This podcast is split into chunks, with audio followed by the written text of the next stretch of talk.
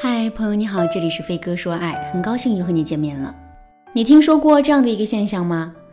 许多男人下班回家前都要在车上坐一会儿，抽根烟才回去，似乎只有这么一小段时间，他们才可以脱离下属、丈夫、儿子、父亲等这些身份，只做他们自己。这个现象呈现出来的本质是，男人压力很大，本能的想逃避一会儿。其实许多男人不仅仅是想要拥有一根烟的时间，他们还会以冷暴力、出轨、酗酒等方式来逃避种种身份给自己带来的压力。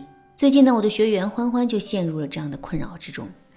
欢欢和老公结婚三年了，去年欢欢生下了小宝宝后呢，她发现老公越来越不爱着家了，一周七天有五天都在外面喝酒、蹦迪、唱歌之类的，总是要等到凌晨两三点才到家。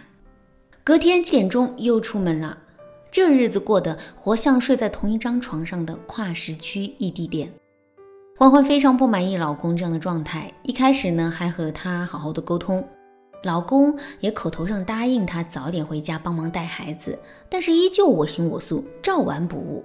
谈了几次后，欢欢实在受不了了，便开始和老公吵架，要求他必须在晚上十点之前到家。老公也是一个强势的人啊，欢欢吵得越严重，他就越晚回家。慢慢的，两个人不仅会因为晚归吵架，逮着鸡毛蒜皮的事情都能吵得不可开交。直到欢欢一气之下提了离婚，带着孩子打包了所有行李回娘家去住了。然而，欢欢的老公又软磨硬泡的向她求和好，还做出承诺改掉晚归的毛病。欢欢觉得对方态度诚恳，是真心悔过的，于是呢，想再给他一次机会。欢欢想让老公承担起家庭责任，也趁着这个机会提出了要和婆婆分开住的要求，丈夫也答应了。但是令她更加失望的是，老公收敛了一个月，又开始不着家。平时在家地拖不干净，碗也刷不干净，甚至把内裤和袜子都扔进洗衣机里洗。欢欢要工作，要带孩子，还要被这些生活琐事缠身，让她感到十分疲惫。于是呢，欢欢找到了我们，提出了自己的诉求，说：老师，虽然他是不合格的老公，但我还是不想离婚，我想知道怎样做才能让老公把精力放在家庭上，像个男人一样承担起家庭责任呢？听完欢欢的诉求后，我问他：如果你生活在一个被否定、抱怨、挑剔的环境中，你是什么感觉呢？他说：我肯定会受不了啊，天天处于被否定的环境中，会让自己觉得特别没有价值，而且非常卑微。我又问他：你不觉得你老公就生活在这样的环境中吗？欢欢像恍然大悟似的，许久都没有说话。然后我接着告诉他，他在家里待着不舒服，被管束、被抱怨、被挑剔，还总是吵架。一方面为了逃避这样压抑的环境，一方面为了避免和你发生这样的冲突，他才选择躲在外面，很晚才回家。如果你想让他心甘情愿地回归到家庭中的话，那就要想办法让家里留有真正吸引他的东西。对于一个男人来说，他想要在婚姻里得到什么呢？今天老师就借助欢欢的案例故事，将答案分享给大家，希望对你们有所帮助或者启发。如果你也有欢欢这样的情感困惑，或者你有别的情感问题，都可以添加老师的微信文姬零一一，文姬的全拼零一一，获得一次免费的咨询机会。欢欢应该怎样做才能让老公心甘情愿的回家呢？我教给她以下三个办法。两个月后，欢欢的老公如她所愿的爱上了回家的感觉。第一个办法是停止挑剔和抱怨，学会接纳对方。在欢欢的案例故事中，老公晚归的主要原因是恐惧回家。他恐惧回家的原因是，家之于他而言是一个很糟心的环境，充满争吵、挑剔、抱怨。如果我们想让欢欢的老公心甘情愿的回家，要做的第一件事情就是停止挑剔和抱怨，消除负面的环境。当然啦，抱怨是一种习惯，要改变这种习惯不可能一下子就能成功的。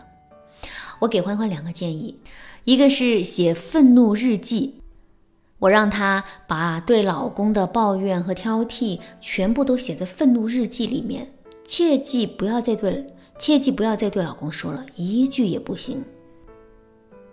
另一个是写感恩日记，老公的优点，老公为她做了哪些开心的事情、感动的事情，或者是为这个家庭的付出，都统统写在这个日记里。然后每天检阅自己的两份日记，看看自己哪些进步了，哪些还需要改进。第二个办法是给男人制造价值感。当我们不再抱怨和挑剔对方了，对方也会慢慢松懈下来。晚归这种抗争渐渐会让他觉得索然无味。这个时候我们就可以开始我们的第二个招数，让他在家里找到价值感，也就是让他觉得好玩、开心的事情。欢欢的老公很喜欢健身，我让欢欢以生日礼物的名义买了一套健身器材送给她。她老公收到礼物的时候非常惊讶，用不可思议的眼神看着欢欢说：“老婆，我觉得你哪里不一样了。”自此之后，欢欢的老公虽然还是会出去玩，但是回家的频率明显变高了。欢欢也渐渐地变得自信起来，也越来越接纳老公，甚至觉得自己之前的挑剔实在是有点苛刻和无理取闹。除此之外，我还让欢欢将美好日记以不小心的方式暴露在老公眼前，老公看到后非常感动，那晚上还拉着欢欢说了好多掏心窝子的话。第三个办法是制造机会让男人承担家务。欢欢的诉求是让老公将精力拉回家庭，承担起家庭责任。家庭责任是一个很抽象的词语，我们得把它落实到具体的事情上，让老公去做，才能够让他真正的承担起家庭责任。在和公婆分开住之前呢，孩子都是欢欢和婆婆在带，公公负责做饭。这样的环境下，把欢欢的老公变成了一个甩手掌柜，因为没有什么事情是他非做不可的呀。我让欢欢以孩子为切入口，让老公一点点去做家事。比如说，在老公快下班的时候，告诉他家里的尿不湿没有了，让他去超市带一包回来。在他带回来的时候，给他吹点彩虹屁。比如说告诉他，你买的尿不湿比以往的都好用呢，眼光真好。然后下次再借着这个理由又让他买。引导男人做家事的方法还有很多，比如说刺激法、表扬法、调教法等等。如果你想更深入的了解的话，可以添加老师的微信文姬零一一，文姬的全拼零一一，让老师手把手教你哦。好啦，今天的课程就到这里啦，我们一起来回顾一下怎样把男人的精力拉回到家庭上。第一个办法是停止挑剔和抱怨，学会接纳对方。第二个办法是给男人制造价值感。第三个办法是制造机会，让男人承担家务。文姬说爱，迷茫情场，你得力的军师。